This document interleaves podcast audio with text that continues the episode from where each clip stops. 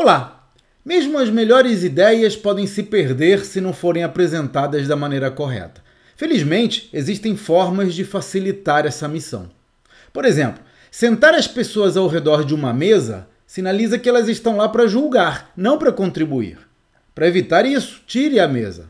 Faça uma reunião no sofá ou em pé num terraço onde não haja separação entre você e os seus colegas. Outro truque é pedir que respondam com um sim e, em vez de sim mais. Essa pequena mudança incentiva as pessoas a compartilhar coisas que agregam valor, em vez de destruí-lo.